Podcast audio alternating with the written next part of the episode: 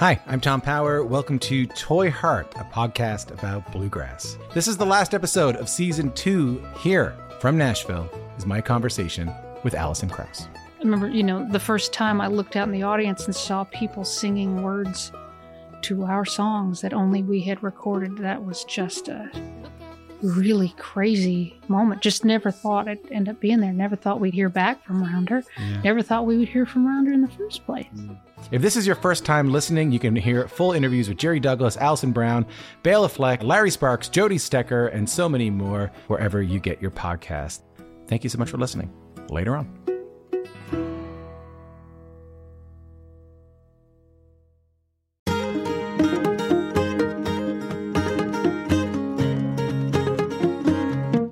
Well, hi, and thanks for checking out Basic Folk, a podcast where we have honest conversations with folk musicians on the Bluegrass Situation Podcast Network. I'm the host, Cindy Howes, and it's so lovely to have you here. Let's talk about a couple things before we get into our guest today, Tami Neilson. If you would like to stay in touch with us, we would love it for you to sign up for our monthly newsletter. You can do that at basicfolk.com. Follow us on social media at basicfolkpod. If you have been listening for a while or this is your first time listening to Basic Folk, we're a listener supported podcast. You can make a financial contribution by going to basicfolk.com slash donate. Uh, you will get a monthly bonus episode that lives backstage on our website, and you gain access to that by giving at least $5 a month or $60 for the entire year. There is a link in the show notes you can check out, but you can go to basicfolk.com slash donate. Okay, let's talk about Tami Neilson. We go track by track on the Canadian born New Zealand feminist troublemaker and country music superstar Tami Neilson's fifth album, Kingmaker. Recorded at Neil Finn's Roundhead Studios, the songs of Kingmaker expose industry systems, exploding patriarchal structures of the industry, society, and family. It's definitely not new territory for Tami. Her previous two albums called attention to misogyny and patriarchal structures. However, Tami digs into these themes with sophistication, grace, emotion, and humor. The way she brings these important messages to life hits you hard, but also you can dance to it. This is Tami's second appearance on the podcast. She was first on episode 79. Definitely check out our first conversation as we talk about her life in her family band, move to New Zealand, and her relationship to fashion and appearance. She also got into experiencing the death of her father, the musician Ron Neilson. He appears on the new album Kingmaker in several forms. For instance, on the song Beyond the Stars, written with Delaney Davidson, Tami sings about the loss of her father and the longing to be with him again, with legendary Willie Nelson singing the part of Tami's dad. Tami is one in a million. Enjoy this conversation and her brilliant new album as we go track by track on the album Kingmaker on Basic Folk.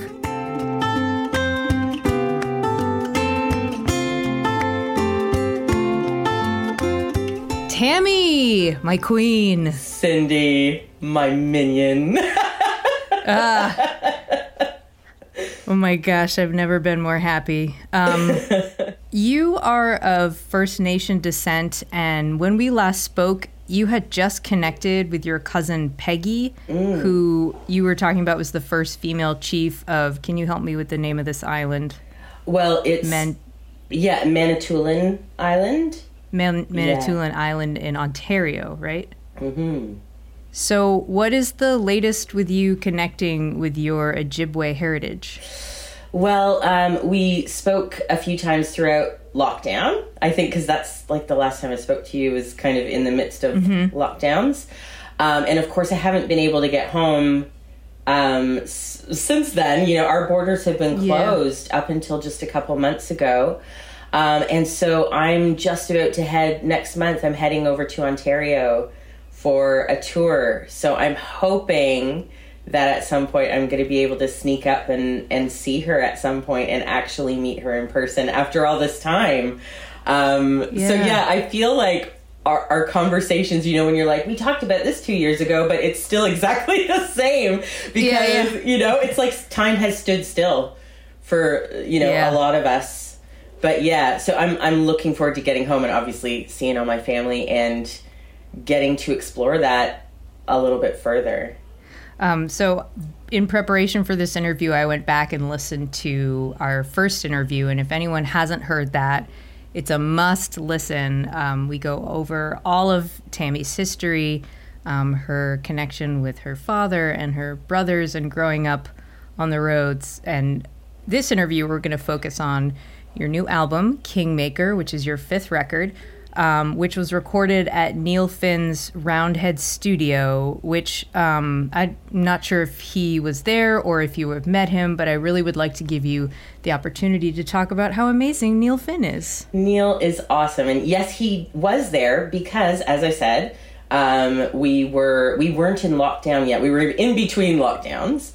We we finished the album a week before we went into like a four month lockdown, so it was Whoa. very fortuitous timing.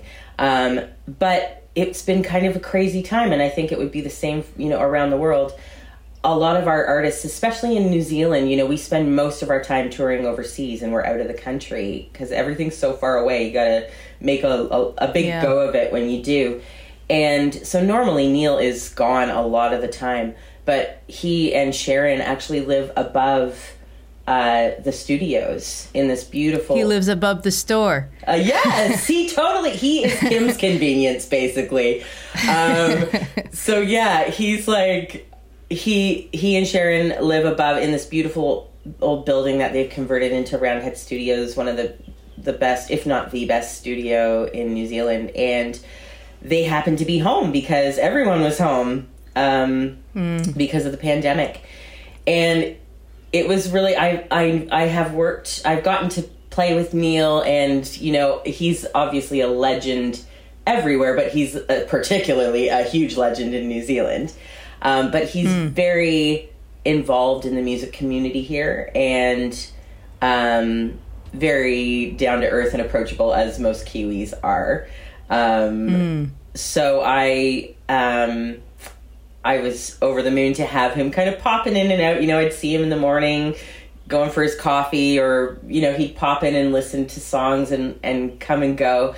And he came kind of, it was very cute. He kind of came up to me quite shyly and said, would you mind if Sharon and I, the day that the strings are recording and you're doing all the orchestral stuff, would you mind if we sat in and listened? Like, that's just so special to be able to sit in and listen to that. I'm like, are you asking me right now? Oh so God. cute. But it was really encouraging and special to have him just popping in and out every once in a while because he'd pop in and listen and then kind of drop a word of encouragement and then leave again, you know? And this mm-hmm. was the first time that I had taken the helm solely as the producer. Um, normally, I co produce all my albums with others. And so this was the first time it was it was quite daunting to kind of especially with you know it being a much bigger album sonically than I'd ever done and and so having him pop in and say really encouraging things meant more to me than I think he realized you know it was it was really Yeah. yeah encouraging No, producing on your own, I'm wondering like because like I just had a conversation with a, an artist on Basic Folk recently about like the fear of pain or the like the anticipation um it being like a lot uh scarier or more painful than like the actual like event, you know? So like if you were uh if you had that kind of experience of like in trying to prepare for this album, you were like psyching yourself up versus what was it actually like when you got in there? Yeah, that is so true. that is so so true. I you know, I oft, I often feel like I waste so much time worrying about things that never eventuate and I'm like god, I could have saved myself so much so much heartache and sleep. I could have gotten so much more sleep. Um but yeah, it was definitely daunting and but it was also exciting at the same time. So it was um I think the excitement took over the fear, and uh, but there were definitely lots of butterflies. But then once I was in the studio, I think any good producer knows they're only as good as the team that they've assembled. Really, mm-hmm. like your job is not to be this grandmaster controlling things. It's enlisting the people that you trust and that you know are going to deliver what you're kind of holding inside your head. They're going to bring it to life. And so mm-hmm. having my band, um, having uh, Victoria Kelly, who did all of the orchestral arrangements, she is one of my dear, dear friends, one of my favorite people. And she um, is a is a genius, award winning composer, which helps, and also does a lot of Neil Finn's work. Um, so she's mm. a bit of a legend as well. So I knew I was in wonderful hands with her. Um, Simon Gooding, who engineered the album, he is a master as well. So I was just I was surrounded by a team that I completely trusted. That I knew if I wanted feedback, they would you know, give it um, in a way that was really kind, mm-hmm. and they all want what's best for the album as well. And so, yeah, that that put me at ease. As soon as we were in that environment, it was like, oh yeah, like it's just having like mm. all my mates like supporting me. Yeah, yeah, that's so cool. Uh, okay, let's go track by track through Kingmaker. Kingmaker.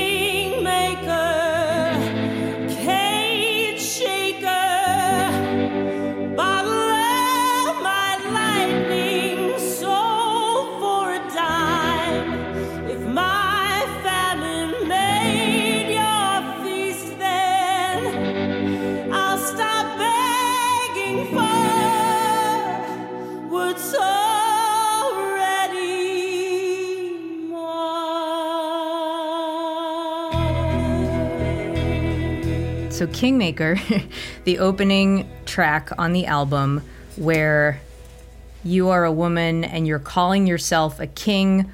I love that. I love like calling women kings or like calling women gods, like using male words to describe, you know, women and non-men. Like I just like love that so much. Mm. How did you like come into that practice and what are your thoughts on a woman calling herself a king? I think that unfortunately it's still a very bold and almost controversial thing to do, um, which it, it really shouldn't be. You know, um, coming from ha- like having indigenous heritage, being in a country, New Zealand, where the indigenous peoples, the First Nation people here, are such an integral part of everyday life and their culture permeates this country. Um, it is not unusual at all for females to be the chief or the leader, you know, and so it's it's not a radical concept, but in mm. in white Western culture, it definitely is. Um, so I think it was kind of stepping into that power and um, realizing that you can hold that that that that space. And it's taken a very very long time to kind of come to that confidence you know that the song itself is is a journey. It kind of is a snapshot of that journey of you know in the beginning kind of talking about waiting and waiting for this this kingmaker to grant you an opportunity or um, give you his blessing which are kind of you know symbolizing the gatekeepers, uh, particularly oh, yeah. you know in my industry, but as women in general in this world, yeah. you know, and yeah. so you know that's kind of showing how I've felt for a very large part of my life, and then it's this kind of slow realization, like in the next verse, and saying, well, hold on, like my famine made your feast, like Mm-hmm. You don't hold the power. Your power is borrowed from me. And kind of that dawning realization, and then the last line being uh, that I'm already a king after all. Like all this time, I've been waiting for you to bestow like these these crumbs, and mm. coming to the realization, oh my god, like all this time I've held this power, and I I control my destiny, and and that song definitely captures my personal journey as a as a musician, but as a woman in this world.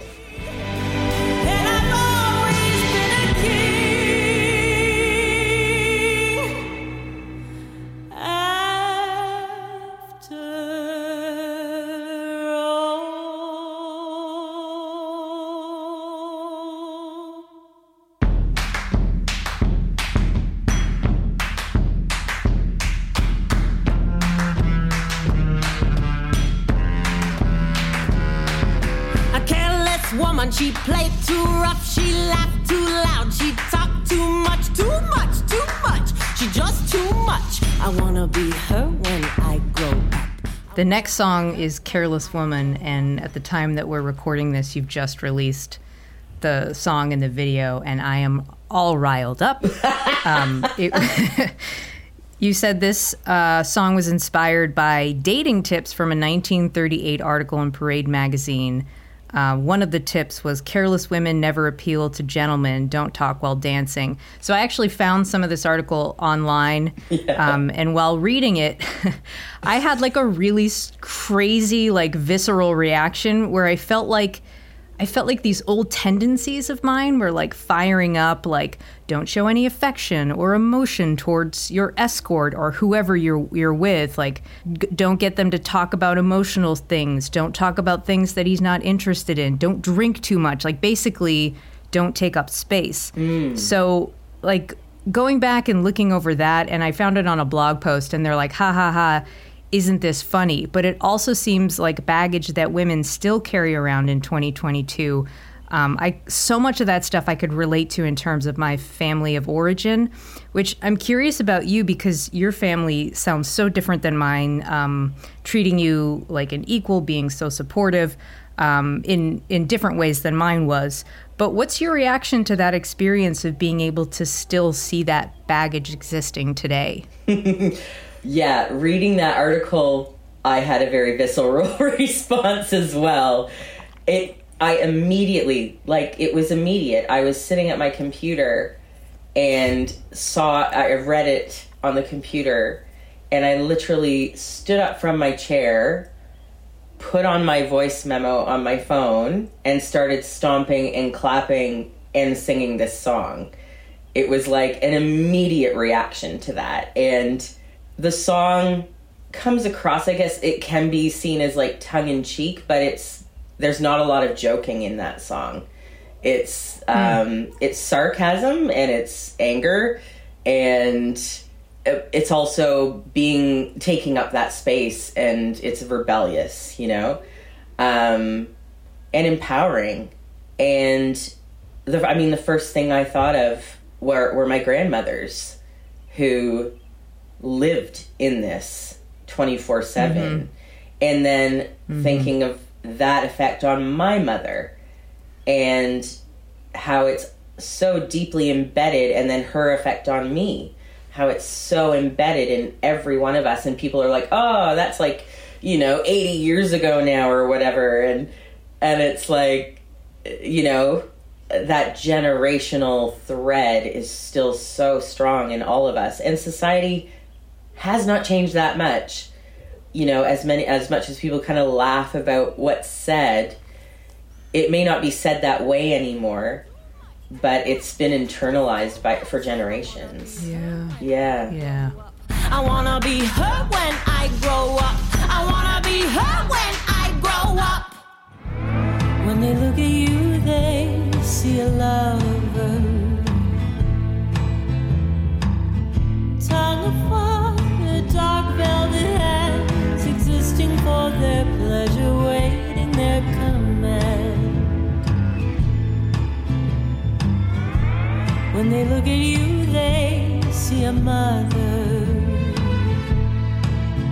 The next song is Baby You're a Gun, which I kind of have.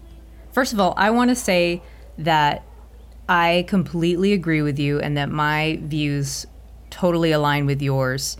Um, but I have kind of, I kind of want to have like a little bit of a nuanced conversation about like a, a certain aspect of this song I took away. So, Baby You're a Gun is a song about the underestimation of women and the roles society expects them to play. And you were inspired while reading Dolly Parton's autobiography. And she says, Many an old boy has found out too late that I look like a woman, but think like a man. It's a great mistake to assume that because I look soft, I do business that way. So, I completely agree, but I kind of want to like flip this on its head a little bit. I feel like I've encountered women in my life that kind of act like men and have found success professionally, but it seems like and I like could be completely wrong, but it seems like they have like a weird relationship with other women and I was wondering if you um, agree or if we could talk about that. I don't know if you watch Grey's Anatomy or not, but there's a character uh, Dr. Bailey, who I get that vibe from. Mm. Um, but what what do you think? Yeah, th- there is definitely, and I know many of these women um, who have internalized misogyny so much and have been so harmed by it that their way of battling it or dealing with it is to become one of the boys and be seen as a non threat. And therefore, it allows them to move in the same circles, but a lot of it, it can be to the detriment of the women around them. And I know a lot of music managers like this, or, you know, women who have had to be in the music industry since, you know, the 80s and 90s. Um, And you can see that in them. You can see what they've had to battle to get to where they are. And at the time, that was the only way they could see forward. It's it's starting to change now, but you you see it in the. I remember having a conversation with a particular music manager who was, you know, kind of scoffing about the Me Too movement as a woman, and saying, you know, when I when I was at this big label, I used to walk in, it was all men, and I'd just bang the board table and the looks on their faces, you know, and you just go in and you do, you know, you, you just you just do it kind of thing, and and it really saddened me to hear that, um, because she's fallen victim to misogyny almost without even realizing it. Um, So that's a very dangerous position to be in. I, I don't put Dolly in that category. I think she's very she's surrounded by women as well in her life and and uses her platform to uplift other women as well. Um, and equally like people in the rainbow community um, and surrounds herself with the rainbow community, which is very interesting to me. Um, So it's, um, but yes, I totally know what you mean. There are definitely, a, sp- and it tends to be a specific a specific generation of women, and I can completely understand why. That was their only tool in their kit of Yeah. surviving. I remember um, being in my early 20s working at like a good old boys uh, news station where I was like the only woman in the production studio and like the sports guy would come in to the studio and he like wouldn't even look at me uh, until the day I used the C word in front of him. And he was like very uh he was like oh okay we can like talk now. But i remember thinking like after a while like and this is all kind of subconscious of just being like i don't want to act like that. But yeah it, it you i feel like now i'm it's it's great to be able to have a choice of whether or not you want to go down that road or not yeah. But it's still definitely, I mean, it's not to say things have changed that much. Again, it's, it becomes a choice knowing that you're going to be the problematic, you're going to be deemed as the problem or the pro- problematic one, you know? And coming to terms with like being being fine with that. yeah yeah yeah totally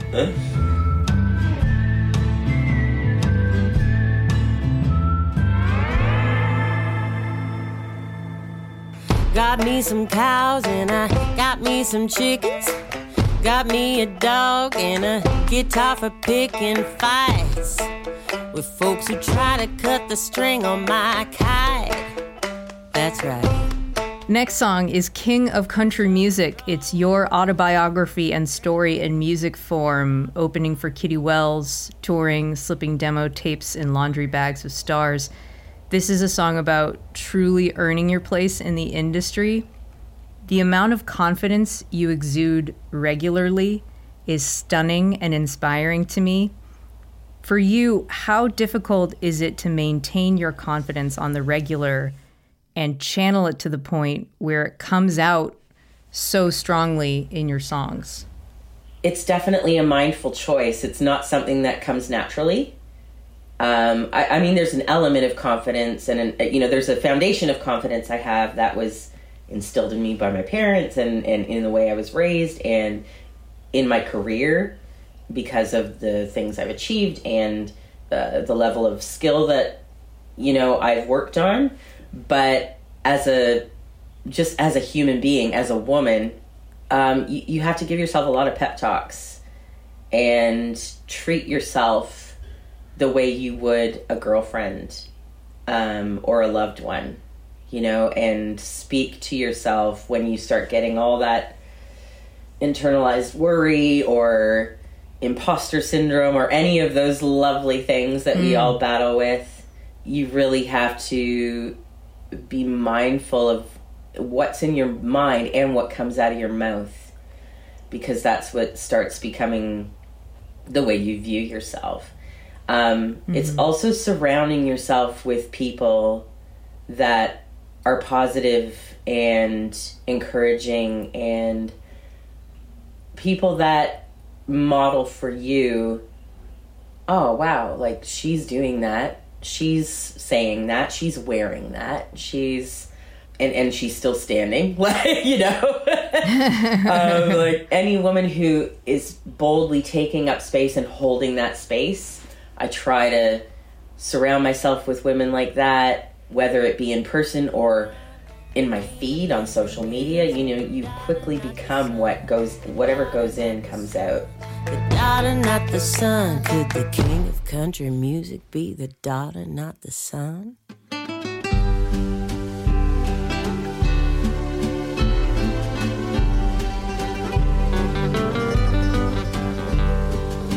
Last night I woke from a dream, you and me were together. The next song Oh man, it's Beyond the Stars, which was written by you and Delaney Davidson about the loss of both your fathers and the longing to be with them again. And you said after you recorded the song, you cried for three days. uh, and Willie Nelson is also singing on this song with you.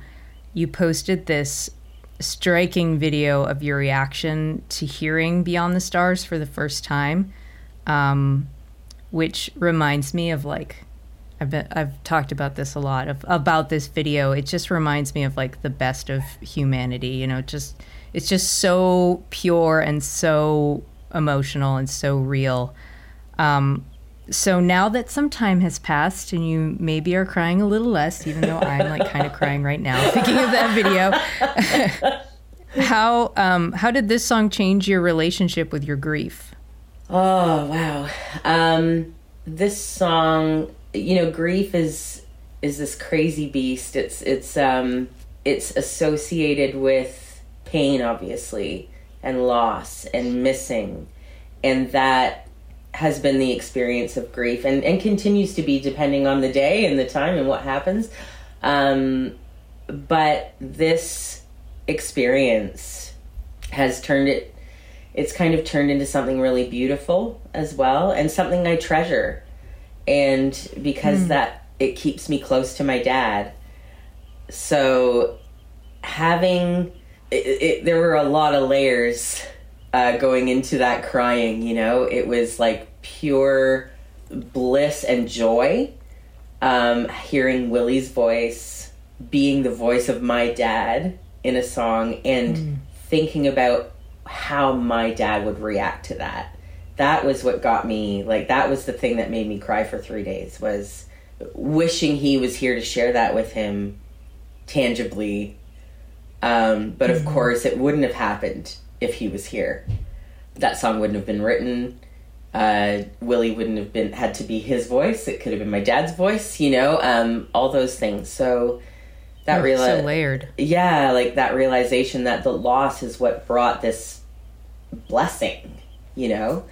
And so that was a whole layer and and then of course just it being Willie Nelson and what he's meant in my life and to my music and to my family's music. You know, we we performed his song Uncloudy Day at the end of every one of our shows growing up.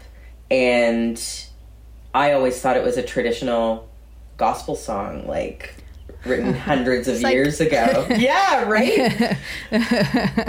and um, yeah, and I remember like having that conversation with him, saying how I never realized like he was a part of my life, his words coming out of my mouth like for decades.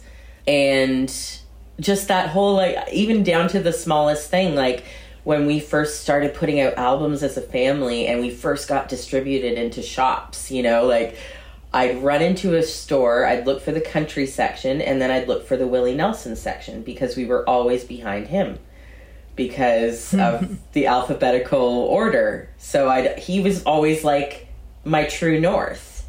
Like look for willie nelson and you'll find me. You know? Like quite literally. And the, and and the, the meaning of this song has grown and grown you know? Like i um flew to texas to perform the song with him live on his ranch in march and um just days before uh he lost his beloved sister Bobbie. And you know she has been for 50 years she's been like his right hand man you know? And she is the one playing on all those classics those classic albums. And the way that trigger is a voice on his albums her piano is a voice on his album you know like just like his own voice.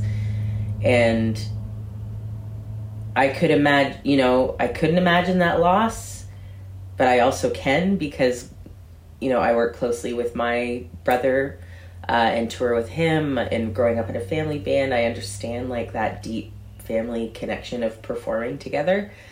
And Lukas said to me you know dad's been playing that on loop like he, uh, to the point where i'm like is he okay? Like has does he remember he's listened to this 50 billion times? Like um he's just been listening to it on loop. He had played it for Bobbie um and she loved it and it was kind of it became then this connection for the two of them and that kind of added this entire other layer of how it's it feels sacred it feels really sacred to be part of that his grieving process as well. And unbeknownst to him that when he recorded it that it would become that for him. And Yeah. yeah lots of lots of heavy but also sacred and beautiful layers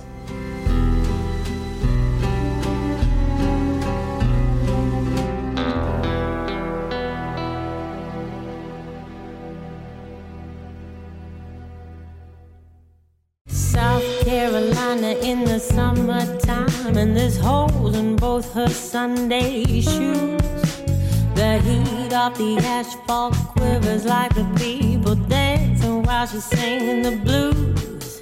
Uh, the next song, Green Peaches, uh, which is a Southern Gothic tale about the exploitation of young and vulnerable women by men in power.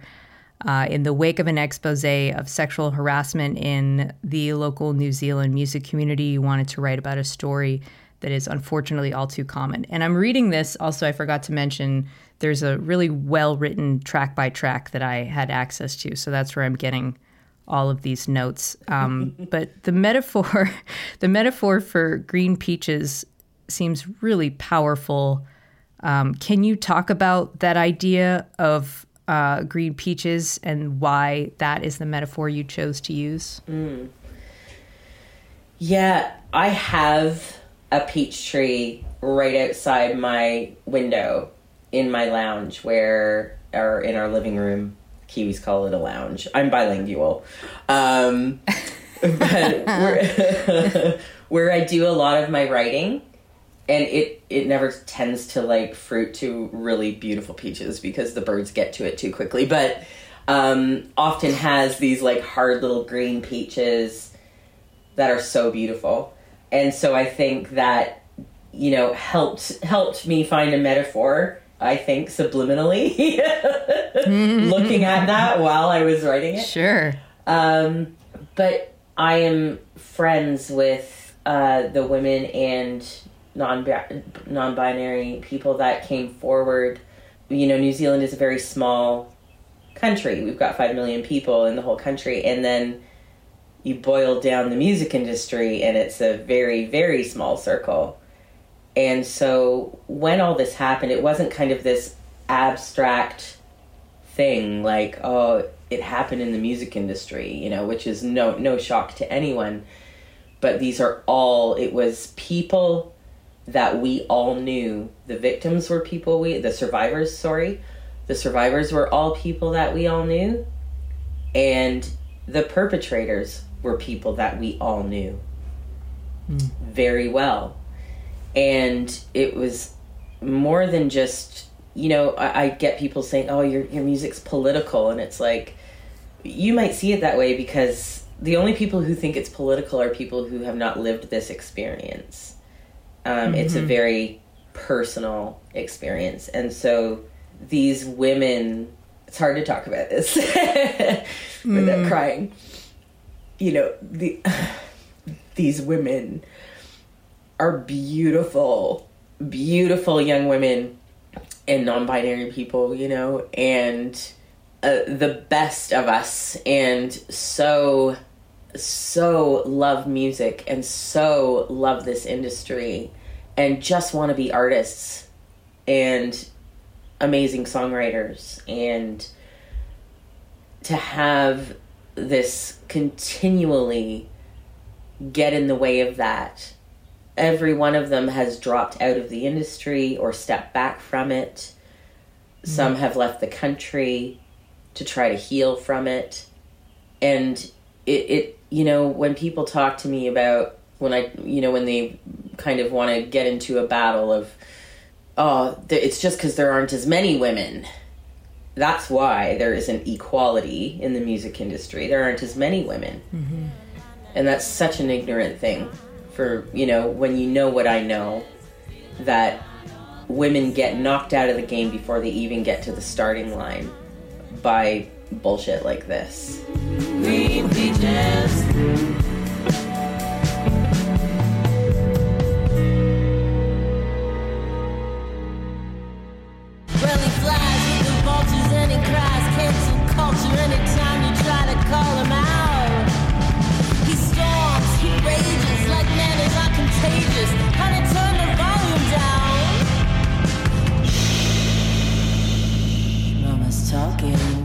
The next song is Mama's Talking, which was assigned to you by Annie D'Angelo, Willie's wife.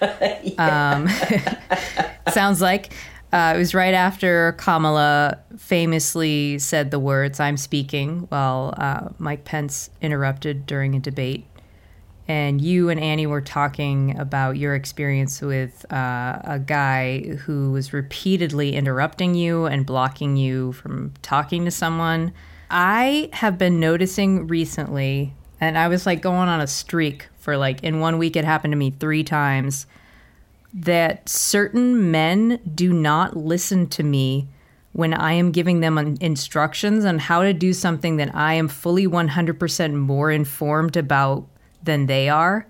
So I thank you for giving us the song where I can send them. Uh, I can send them the song when it happens again.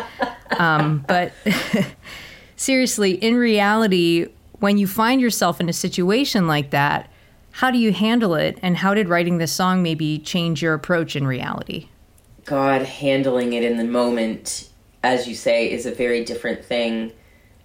Um, now I will spontaneously burst into this song, so that's sorted.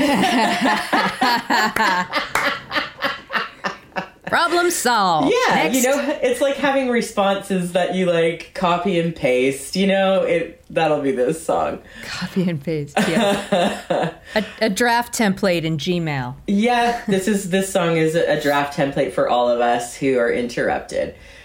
I guess I tend to uh, at, at the time this happened, the the particular incident that inspired the song.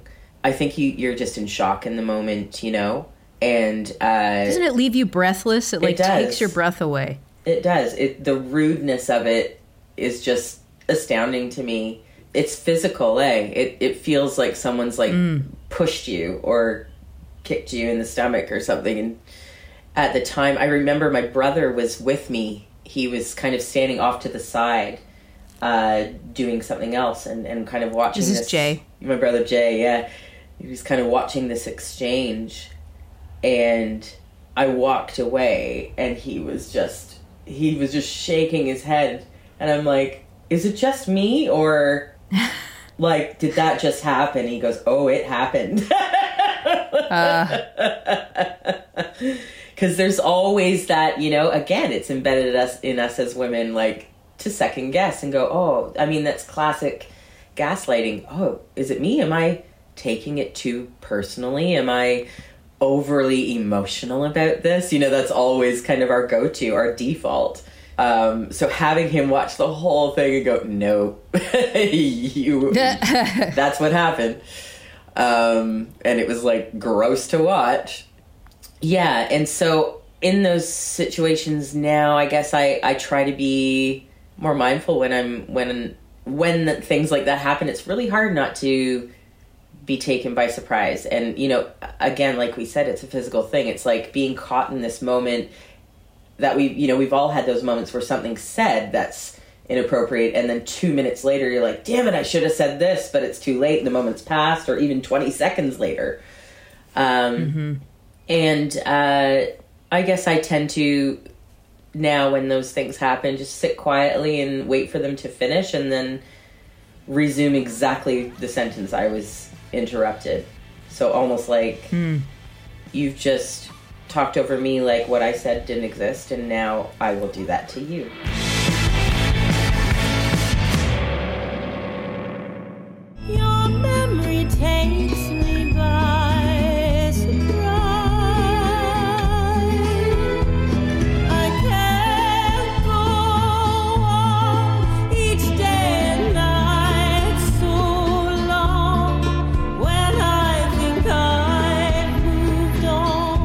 All of these songs are very special, Tami, but this is a very special song. Um, it's I Can Forget. You found a tape of your dad, the musician Ron Neilson, um, who died seven years ago. This had an unfinished song on it. You finished it up and wrote the lyrics for I Can Forget, which is a song about being caught unexpectedly by grief. So I don't know how often this happens for you um, to come across um, unfinished songs by Ron Neilson, but can you talk about how you feel when you find something like that from your dad? Um, the first time it happened was with a song called Lonely on uh, my Don't Be Afraid album. And that was like immediately in the wake of his death. And it's kind of crazy whenever I'm going to write an album, it there tends to be like all of a sudden this unearthed song tends to turn up and or a, or an idea or a melody or a demo of his. And um which is kind of crazy because like growing up in a musical family i thought i knew all of my dad's songs. And even his bits that he was working on you know like it and so it's kind of crazy to find these little treasures. And what the, the way it normally happens is through my brother Jay.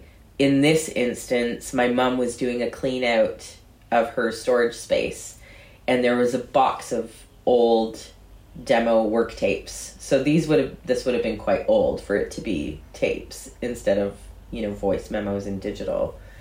And um, she gave the box to Jay and said, you know, if you want any of these, like have a listen or whatever. And and so Jay went through and dug out his old tape recorder and um, was having a listen through and found this snippet of it was just music and melody and a very different tempo and kind of style to what we ended up doing using but um, when he sends these it's like it feels like finding a note from him tucked in a drawer that I've never read.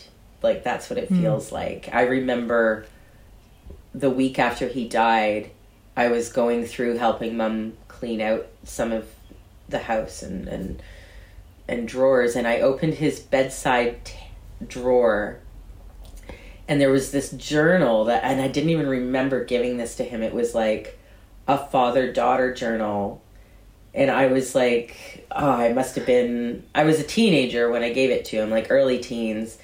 And it was when, do you remember the song Butterfly Kisses by Bob Carlisle came out? It was like this huge, Oh yeah. like one hit wonder, right?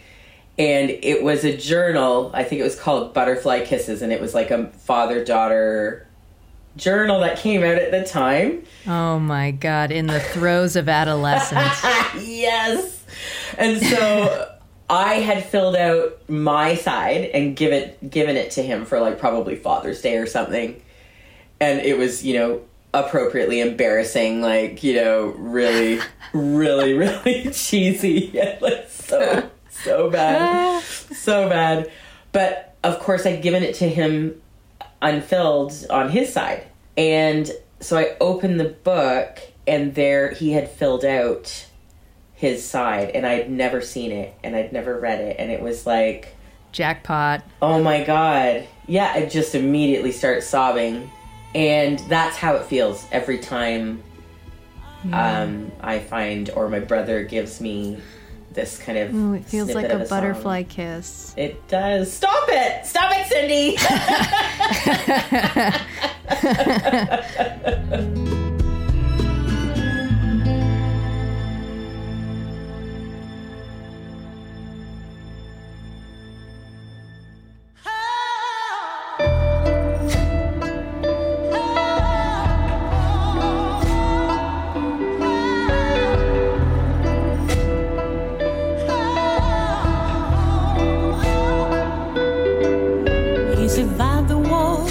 to faraway shores, fighting for a better life. The next song is The Grudge, which is inspired by the true story of your great grandfather disowning your grandfather who married outside of his faith. It explores patterns of behavior learned and passed down through family lines and making the choice to break the chain and put a stop to passing those grudges on to your own children. I feel like the first step in that process is actually recognizing the patterns before you can work on breaking them. What has been your experience of identifying those patterns in your family and in yourself? not a fun one I can tell you that much right now Oh, it's delightful. I get balloons, I get cake. Yes, I loved every minute of it. Um, yeah, this, you know, it's a painful process. I think we all grow up. I think all of us as, you know, children, our parents are larger than life. They're almost, they're superhuman, right? And then um, as you become an adult and a parent yourself, you start seeing, like, you start realizing the way that you are learning and growing as you parent. Like, at first, you're just a kid that doesn't know what the hell they're doing. Um, and realizing, oh, like, there's some grace there. Um, going, they didn't know what the hell they were doing either. And they were just learning and growing with us. We were, we're almost all kids growing together. They're just an older version, you know? Yeah, yeah. They just they're just an older version of a kid that knows how to drive. pretty much and has like Yeah. the power to buy buy stuff and they have money in their wallet hopefully uh, sometimes they do but yeah it's it's um it's um really unsettling to see your parents as people. Like you know what i mean? then, then that sounds horrible and selfish but i think that as kids that's how we hold our parents. Like they're not like us. They're like this upper echelon. They're the management you know? Like and realizing like things are way more precarious than we ever realized and that they were only ever equipped with the tools given them by their parents, which is terrifying. Um, because they had no tools. Those tools are old and rusty and Oh also asbestos. Yes, yes. Chain smoking tools, alcoholic tools.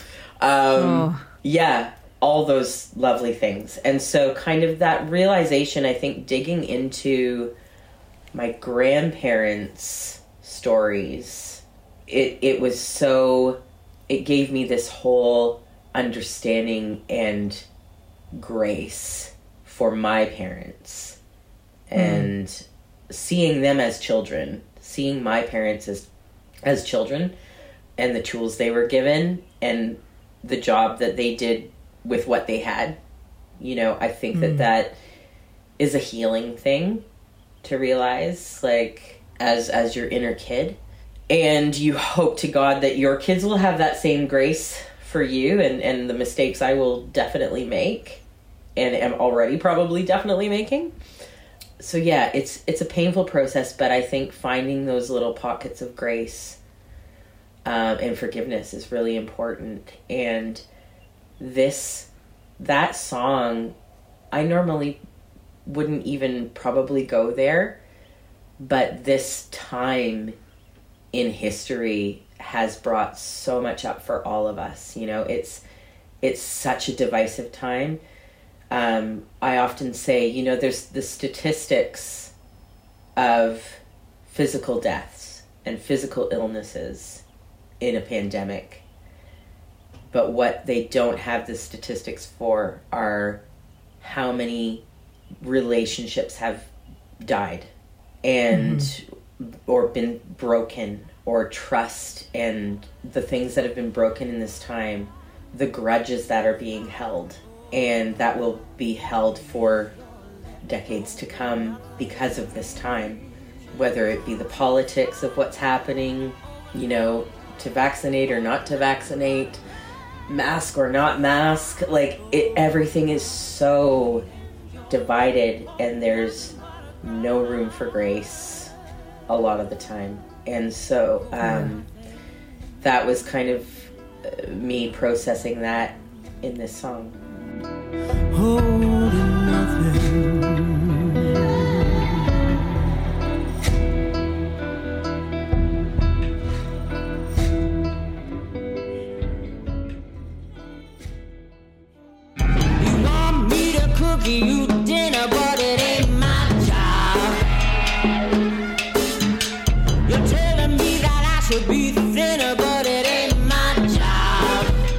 last song in the album, Ain't My Job, it's about breaking free from social contracts you never signed and laughing in the face of expectations society puts on women.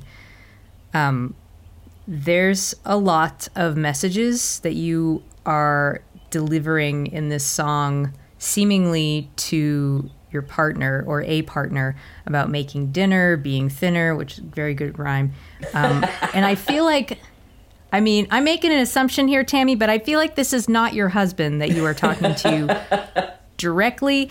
And this might be obvious, but um, when you have a good partnership, this is, again, a very obvious question. Where do you get inspiration for songs like this where it sounds like you're talking to a bad spouse? And then also, like, this is not in a belittling way, but how does your husband um, like these type of Tami songs? You know what? I think it, it doesn't faze him in the least because he knows it's not about him. Um, if anything, he cooks dinner way more than I do. Um, the character that I often am singing to and referencing in my songs is misogyny. And that can come from a man or a woman. Um, and and our society and patriarchy you know the whole kind of uh, system the broken system which we function under. And so it that uh, misogyny is a character in my songs. And whether that's embodied by a partner or a boss or a colleague a family member anyone you know and i think that we can all relate to that. Anyone who's trying to oppress you or or kind of place their rules and expectations on you. So so that's you know when I and and uh, I think Grant knows that that's definitely who I'm singing to and not to him. and it's so funny because my kids are like part of the "Ain't My Job," you know. They're they're singing in that. they're singing with me uh, in the course for King of Country Music, singing uh, "God is in the garden, devil's in the dirt," you know. So those are my boys singing on all of these songs, and they totally Fighting the patriarchy. fighting it, man. they know that it's definitely not their dad, and but it was quite funny. My seven year old, when he first heard "Ain't My Job," and the first line saying, "You want me to cook you dinner, but it ain't my job," he looked at me and he's like, "But it is your job to cook my dinner," and I said. Well, it is for a little while, but not for long, buddy. So enjoy it while Yeah. it lasts. Yeah, yeah. Definitely. And oh you're the god. only one whose job it is Yeah. for me to cook your dinner.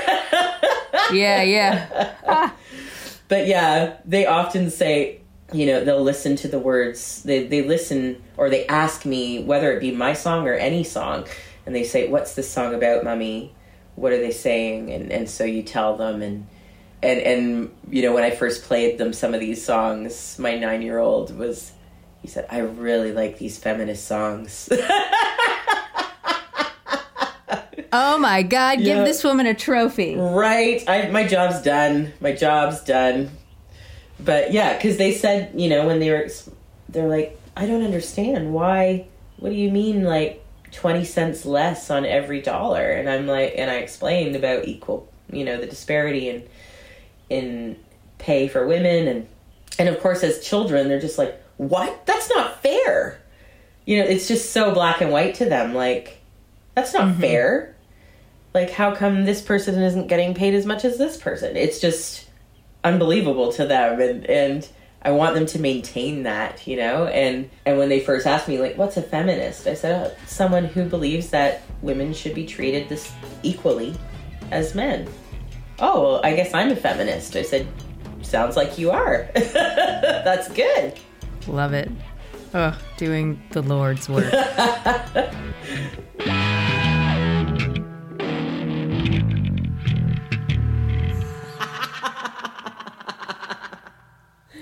Before we go, do you have time for a quick lightning round? sure Okay, here we go. Tami, what is a song that makes you cry every time? Beyond the Stars. I can only think of that because we just talked about it. we will accept this answer. no, um, actually, um, Emmett Till by Emmylou Harris. Can't listen Yeah. to that. Who is your guitar hero? It's oh, it's hard to choose. Um, Brittany Howard, Amythyst Kiah, Sister Rosetta, uh, Bonnie Bonnie Raitt. I have to like those are yeah. I can't just pick one. What is your favorite scented candle? Mm, I'm a sucker for anything like coconut. Yeah, That's a good one. yeah. It's like it immediately makes you feel like you're on holiday. Hell yeah, it does. Who do you unabashedly stan? unabashedly Dolly and Mavis. Mm-hmm. Yeah. Okay. What is one product you cannot live without? My liquid eyeliner. I told you I would not be wearing makeup today, and look, like I woke up and Full I'm like, face. I still need, I still need my liquid eyeliner. Okay, this is the last question. Uh, I know that you're going to Canada soon, um, but where else would you want to go once travel restrictions are lifted? uh, like for destination, first thing I'm planning is Nashville. Mm. Yeah, Oh man, that's always my go-to. That needs to happen. The home away from home. Tami, thank you so much for talking to me. I like was so excited to reconnect with you again. This album is so great. Congratulations. And thanks for making such important great music. Oh, thanks, Cindy. Uh, you're always, honestly, the best interview. You always kill me with your questions. I'm always like, I gotta be on my toes. Yeah. Drink 2 cups of coffee. yeah. Um, also, I do want to say um, Tami Neilson is a member of Basic Folk, and um, honestly, like your support of the podcast, like when when your contribution like rolled in, I was like bowled over. Um, so I really appreciate it. Thank you. you. You're doing the Lord's work, girl.